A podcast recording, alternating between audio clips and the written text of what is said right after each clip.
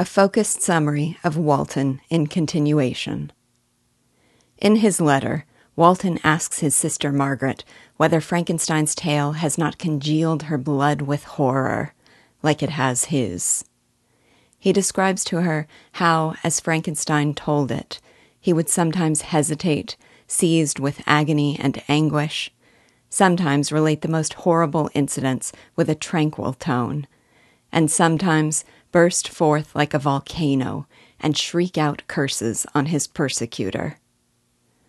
Walton says he trusts in its truth, first, because of the sincere manner with which it was told, and second, because it is confirmed by letters of Felix and Safie and by his own glimpse of the monster. Frankenstein had reviewed Walton's notes on his story and corrected and augmented them where necessary. Walton longed to know the secrets of the monster's creation, but on that point, Frankenstein was unyielding.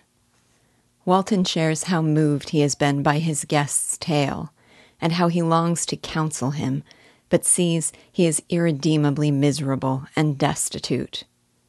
His shattered spirit finds joy only in the expectation of the peace to come in death, and in the converse with his friends in dreams.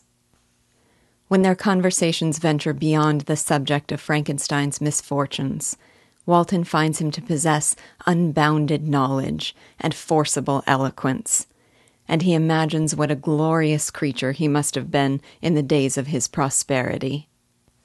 Frankenstein explained to him that in his youth he believed himself fitted for illustrious achievement and ranked himself above the common herd. But now that thought only plunged him in the dust. He had trod heaven in his thoughts, and then he found himself sunk and chained in an eternal hell. Walton laments to his sister that just when he finds such an admirable being, the sort of friend who would sympathize with and love him, he must lose him. Frankenstein told him that though he appreciates Walton's kind intentions, no one can take the place of Clerval or Elizabeth, since bonds formed in childhood can never be eradicated. All that remained for him in life was to pursue and destroy the being he had given existence. A week later, Walton writes again, this time to say that he has found himself encompassed by peril and is unsure he will ever again see England.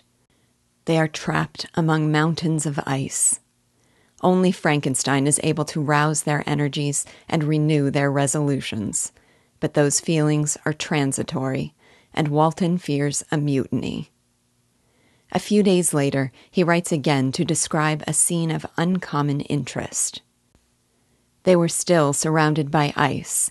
Some of the crew had succumbed to death, and Frankenstein daily declined in health one of the crew appeared to demand that if they were ever freed from danger, they would immediately direct their course southward. Frankenstein then roused himself and made a speech so lofty and heroic that the men were moved and unable to reply. Walton asked them to retire and reflect, hoping their courage would return. After a few days more, Walton wrote to say he was returning to England having lost his hopes of glory and his friend. When the ice cleared and a passage south became free, Walton resolved that he could not lead them unwillingly to danger. Hearing this, Frankenstein tried to rouse himself from bed, determined to persist in his quest for vengeance. But he fell back and fainted, and the doctor who attended to him said he only had hours to live. As Walton sat at his bedside, Frankenstein reflected on his past conduct and found himself blameless. He did right in refusing to create a companion for the malicious creature. And though at the time he was driven by selfish and vicious motives, he believes he was also right to ask Walton to undertake his unfinished work of revenge. He leaves it to Walton to decide what he will do. Frankenstein found joy in the expectation of release from his suffering, and he offered Walton parting counsel to avoid even seemingly innocent ambition. Then he sank into silence, and half an hour later closed his eyes forever. Walton's writing is interrupted by sounds that he leaves to examine. Then he returns to describe the final, wonderful catastrophe. He entered the cabin where lay the remains of Frankenstein to find a gigantic creature with a face of appalling hideousness looming over him. Hearing Walton's approach, the creature leapt toward the window, but Walton called on him to stay. Pointing at the corpse and appearing consumed by rage, the monster called Frankenstein the last of his victims and the consummation of his crimes, but cried out in self reproachful regret that he could not beg Frankenstein for forgiveness. Walton's first impulse had been to fulfill his friend's dying request.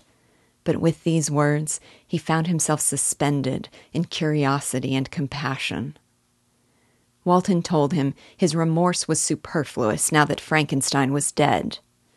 But the monster replied that through all his crimes he has suffered agony and remorse. His heart had been fashioned for love and sympathy, and he was tortured by the violence of the change. After the murder of Clerval, he felt pity for Frankenstein and abhorred himself.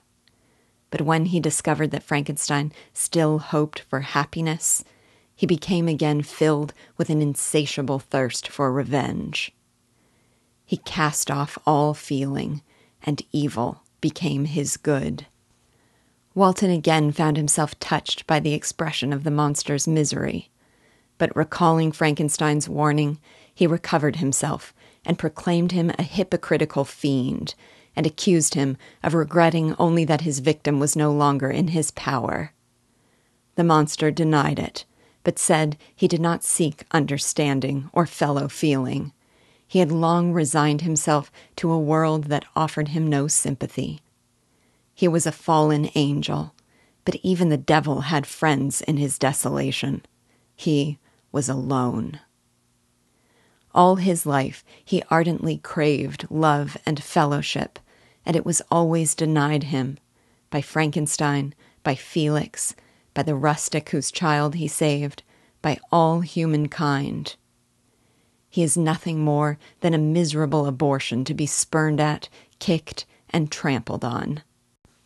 In destroying Frankenstein's hopes, he did not satisfy his desires. Walton, he said, did not abhor him as much as he abhorred himself, and what must be done would be done at his own hands. He avowed he would quit the ship, go to the northernmost extremity of the globe, build a funeral pile, and consume his miserable frame to ashes. Once he would have wept to die but it had now become his only consolation. He says farewell to Walton and to Frankenstein, declaring that they could have had no greater vengeance than his miserable life, and the sting of remorse would pursue him until the death which was soon to come. He would ascend his funeral pile, exult in the torture of the flames. His ashes would be swept away by the winds, and his spirit would sleep in peace. He sprang from the cabin window, and his ice raft was borne away by the waves and lost in darkness.